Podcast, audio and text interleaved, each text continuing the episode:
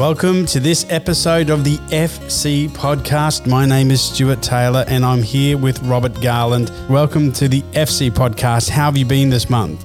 All's good. Quiet on the Western Front, as they say. Uh, now the, the rain's uh, eased off a little, but it has been a terrible uh, period for a lot of Australia.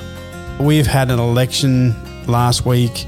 There's been a lot that's happened you've got to come up with three things that have sort of happened in the realm of sport. And the last two months, we've talked about uh, the passing of, of two incredible sportsmen, um, Shane Warne and Rodney Marsh. And unfortunately, we're in a situation where you're probably going to have to talk about the passing of some Australian greats again. You're spot on. So, look, I've seen what's happening currently, and it's opportune through a, the FC podcast format to uh, reflect on some of our sporting legends. As tough as it might be, we can leave that message. It's the best way for them to be remembered. It's a hard line to, to maneuver between, isn't it? Not making this podcast a memorial for people when people die.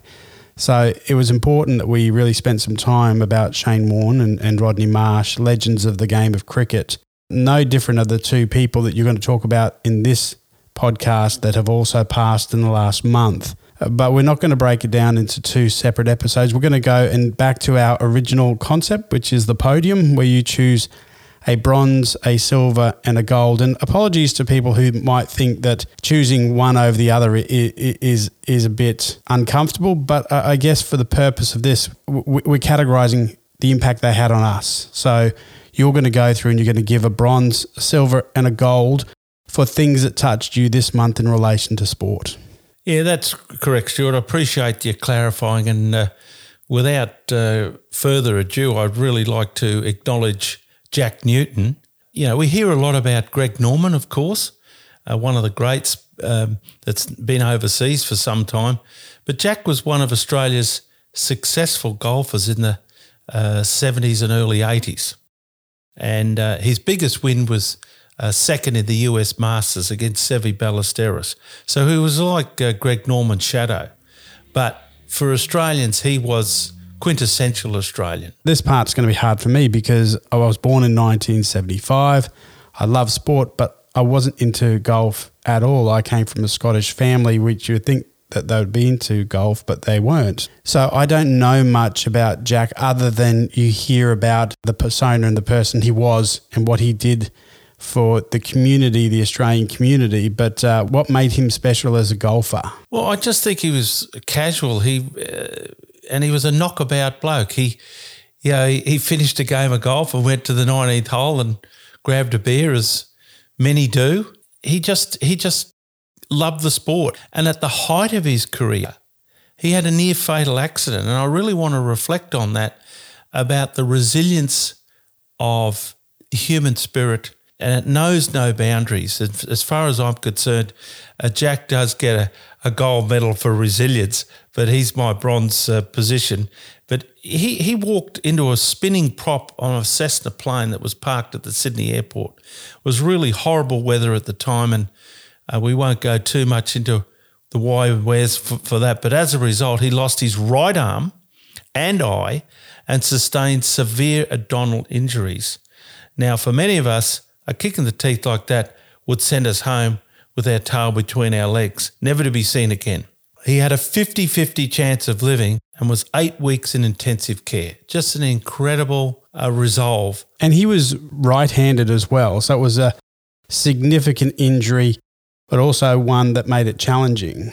Yeah, absolutely. And and he makes true on the saying that if it don't kill you, it can make you stronger. And after a lengthy rehab, he became a well-respected golf commentator, a golf course designer, a public speaker, and headed up his own junior golf foundation. On top of that, if that wasn't enough, his love of life and determination and grit saw him teach himself to play golf one-handed swinging his left hand and his right hand stance, which, if you can figure that out, that's fairly awkward. So take a bow, Jack. Uh, RIP to a great golfing Aussie legend. The project did a piece on him recently. He died age 72. And there's a part in that clip of the project that really spoke to me, and I want to share it with you. I think it speaks to what you're trying to communicate. I think when you have a disaster like I had, there's two things you can do. You go away sulk in the corner for the rest of your life, die, or you can pick yourself up and go forward short but powerful words. It poked everyone in the eye back then because you, you've got to remember there, there wasn't that many Australian golfers at the elite level. There's a lot more today uh, as, as golfing's grown as a sport across the world. And of course, uh, Greg Norman led that charge for a lot of Australian sports people. But Jack, sitting in that shadow, made a name for himself before and after the injury and you've got to take your hat off to him. Just horrific injuries. So I think with adversity, you've got to make a choice give up or get going. Yeah, and he got going and died much loved and well respected. And a very, very good choice for your podium. Your next podium position belongs to somebody who I who I adore. I'm a cricket tragic. I love cricket. But this guy was a Queenslander. He was an Australian and he was a legend. Yeah, Stuart Andrew Symonds. What more can you say? It's just another tragedy. You can tell by the number of accolades that are just flowing from all over the country, all over the world. He was a true sporting legend, but not only that, there was a lot of affection for him. And no more than the, the, the nickname he was given, Roy. You love nicknames. Uh, do you know why he was called Roy? Well, it's always a bit of a treat to discover uh, the origin of any nickname that sticks. Now, he got it from his teammates who felt he looked like Leroy Loggins, who was uh, the captain of the Brisbane Bullets uh, basketball team. What uh, Andrew quite took his fancy was that he actually didn't get it, but he found it funny. And I reckon that's gold. That's the type of character he was. So, what underpinned the type of bubbly personality was that he made himself stand out in a sea of players and faces. You couldn't miss him uh, wherever he went. He was larger than life. One of the words that I heard a lot about him, and it, is, and it rings true, is mateship. He had a very good mate and a friendship in Matthew Hayden, who was, in my opinion, one of the greatest Australian cricket batsmen to live. Outstanding Queensland cricket mm-hmm. batsman. I, I, I loved him and I loved the relationship they had. So it was only fitting that the Boxing Day Test match, where he scored a century for Australia and he was sharing the crease with his mate. Andrew Symonds actually talked about this moment when he was interviewed for the Cricket Legends, which is a show that talks about cricket. And this is what he had to say about that moment. If I, if I had a flashback of some of the things that I've done with Haydos, you know, I can I can see us um, sinking a boat, swimming to shore. Um, I can see us, you know, training really hard together, hitting thousands of cricket balls together, up in the Gulf together. I can see us on his farm together. I can see it when he first had his, see us when he first had his children. To be able to play Test cricket for your country on Boxing Day, which is the best Test match you will ever play in. That's the test that you want to play, and to be able to score 100 with, with one of your best mates on that day. Uh, my grandfather had passed away earlier that year, and he always used to come to Melbourne and watch me play.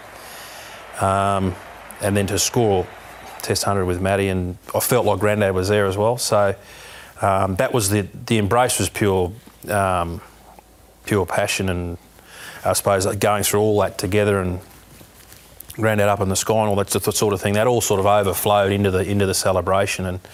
I actually hugged Haydos that hard. I crushed his helmet into his head and he had a sort of a blood blister, like a 50 cent piece on his forehead there. There's a fair bit of passion in the embrace. Wow, that's beautiful. I think that's why so many people have come out and talked about how much they've missed him, how upset they are.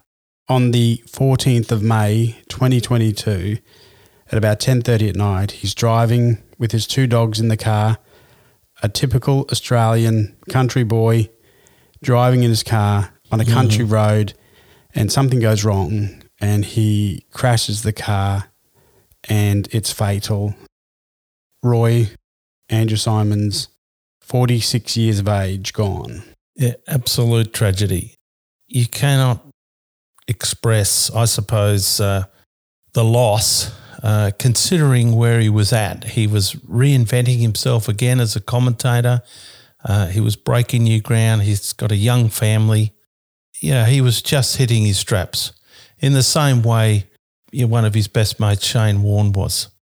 It's just wrong on any level and reminder to us all that we need to take care of what life we have. It, it's a it's a challenge for us all, but you know, unfortunately, Roy lost his life, and and the best we can do for him now is honour him in his passing.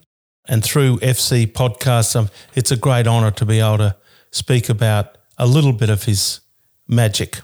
I think it's a lesson for everyone to don't leave your kind words and your love for when someone dies. Get them out now while they're still living because you don't know when you're going to lose somebody. I think, considering the size of the character he was, he was demonstrative on the field and, and intimidatingly. But you could tell at the end of the game, he'd walk off with a cheeky grin. And people loved that. Like they knew they were up against it. And he showed no mercy. He belted that ball, took the skin off it in multiple venues and in multiple forms of the game. And for nearly a decade, he was just unstoppable. I've got to say before we move on, I don't think I've seen a better fielder live. I've seen Jonty Rhodes, I've seen the Waugh Brothers, I've, I've seen Ricky Ponting, I've seen so many incredible fielders. And Andrew Symonds was up there with all of them. As far as fielding in the short goes, I think he was equal to anyone. But I remember being at the Gabba when I was very young. He hadn't played for Australia mm-hmm. yet, so it would have been he would have he would have been playing for Australia in 1998. I reckon I would have seen him 95, 96 playing the Sheffield Shield, and they were warming up before the game, and he was mm-hmm. standing on the ropes, and he threw a ball from one side of the field as flat as you like over the pitch and over to the other side where someone was catching the ball with keeper gloves. And it was so fast, so flat. I've never seen a ball thrown so far in my life. He was a great batsman. He could bowl off spin, he could bowl medium pace, but his fielding was outstanding. He's six foot two. To move that around with that agility, he was a true athlete. He probably could have uh, played any sport, even um, at the elite level of AFL. Uh, I'm sure he would have cut it if he, he took a path that way. He was training with the Brisbane Broncos and he played a game with Wynnum Manly in Brisbane yes. here. He played a game. He loved rugby league. He was a massive Brisbane Broncos fan and he could have if he didn't continue on with his cricket, he potentially could have played rugby league. So you're right, he's an incredible sports person, or was, uh, and and it's sad to see him go. In recognition of the deep impact he has had, Stuart, on Australian cricket and life in general, following his untimely death, a tribute campaign called Fishing Rods for Roy was launched, referencing his love of fishing in the outdoors. And I just think that's a gorgeous recognition of the good Aussie bloke he was. Absolutely. And he'll be sorely missed. Roy Andrew Symonds, rest in peace. Here, here. So let's try and shake off some of this uh, darkness, some of this sadness, and go to something that you are, dare I say, passionate about. I know that you are a Brisbane Broncos tragic. You're a Queensland tragic when it comes to rugby league. So you're speaking of your gold medal podium position Adam Reynolds, who played for South Sydney and saw the light at age 31 and has come and is now playing for the Brisbane Broncos. This flows on from this theme of resilience, trying to find a new formula, never giving up, reinventing yourself. And I think it's a message for all of us. 10 years of Souths, a premiership under his belt, he should still be technically living with family and friends in Sydney, but uh, South cut him loose, much to their the dismay of their fans. They were only going to give him a one year uh, extension, and they must be ruining the day now. Uh, 231 games for Souths. He felt there was more to Adam Reynolds. He made himself available. Kevin Walters saw something in him. They had some meetings in Sydney. Kevin reckons, I reckon you'll fit in nicely. Got three years, 800 grand a year. he's just won the lotto. At the twilight of his career, he's now riding a horse instead of going down a rabbit warren. I think uh, Brisbane Broncos have done all right with this deal as well. Yeah, absolutely. And I think the interesting thing when I was looking at why would Adam Reynolds make a difference in his career, he's won two thirds of the games he's played, and he's got a kicking conversion rate which eighty percent plus, which is fantastic in any measure. And why I cover off on that is that Broncos have really suffered with that goal kicking over the last decade. You should be able to kick from anywhere in the field.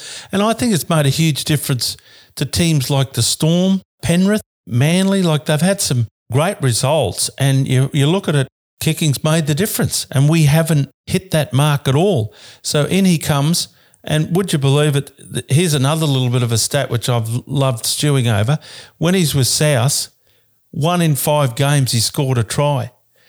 In nine games for the Broncos, he scored four, which is almost one in every second game. So he must be having the time of his life. He's only scored 23 tries for South. And in nine games, four for the Broncos. It's just fantastic. It is fantastic. And I'm sure that he would have put on his calendar the day that he was going to play South Sydney. He ended up playing them at their home ground. You talk about resilience. Is this an example of resilience in a player? Absolutely. Well, c- consider another piece of his history. In 2011, pre season, busted his knee and he was out for the whole season.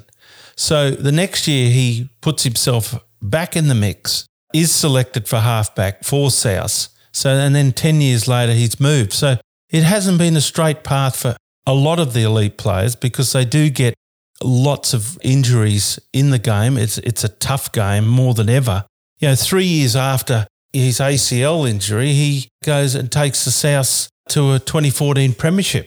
So he's had a magnificent history with South, and that could have been capped off. And I suppose the thing that I wanted to touch on was that he wanted to stay at South and pleaded with them, but that wasn't possible. So when we talk about reinventing ourselves, it's not only just a headspace that in an impact sport, you can suffer some fairly significant injuries. And Adam Reynolds, at the beginning of his career in 2011, suffered a season ending knee injury, ACL torn. He missed 2011. So he turns up in 2012, starts playing for South, and two years later, 2014, they win a premiership. He could do no wrong. I felt personally he should have finished with South. I think a lot of South's fans think that. Unfortunately, sport has a money side to it, and you never know which way that coin's going to toss. For now, Adam has made a great decision. And can you believe in round nine, he scored a try and kicked a goal for a 32 12 victory? And he's basically taken the Broncos from floundering and hot and cold to a real premiership contender. And on that day, he had a point to prove, of course, and the Broncos crowd obviously were for him, but the, the South gave him no quarter. Every move he made, every kick he made, there was boos and hisses. They were not happy. And this is how he repaid that uh, unhappiness. Rushing in to make the tackle, and he didn't miss his target. Pakes and Flegler nearly pulled through, got it away. Carrigan's there. He gets the miraculous ball from Reynolds. Oh, yeah. What about the ball? I love forwards who pass the ball. I love forwards who pass the ball. I love forwards that are prepared to unload the ball. And here's a couple of really good ones for the Broncos. There were so many examples of him playing such a good game. He was asked a question and he gave an answer and that's why I think he's a perfect candidate for the gold medal on the podium, Robert Garland podium edition of the FC podcast. And what a great finish acknowledging our love of the Broncos. Adam Reynolds couldn't have put it better. We've got the bragging rights, so I'm happy with that. That chapter is closed. I'm excited about the new one with the Broncos. Robert Garland, thank you for joining me on the FC Podcast Podium Edition. It's been a pleasure speaking to you. Yeah, thanks, Stuart. The underlying theme for me for all of those was they've pushed through, having a resilience, a courage uh, under fire.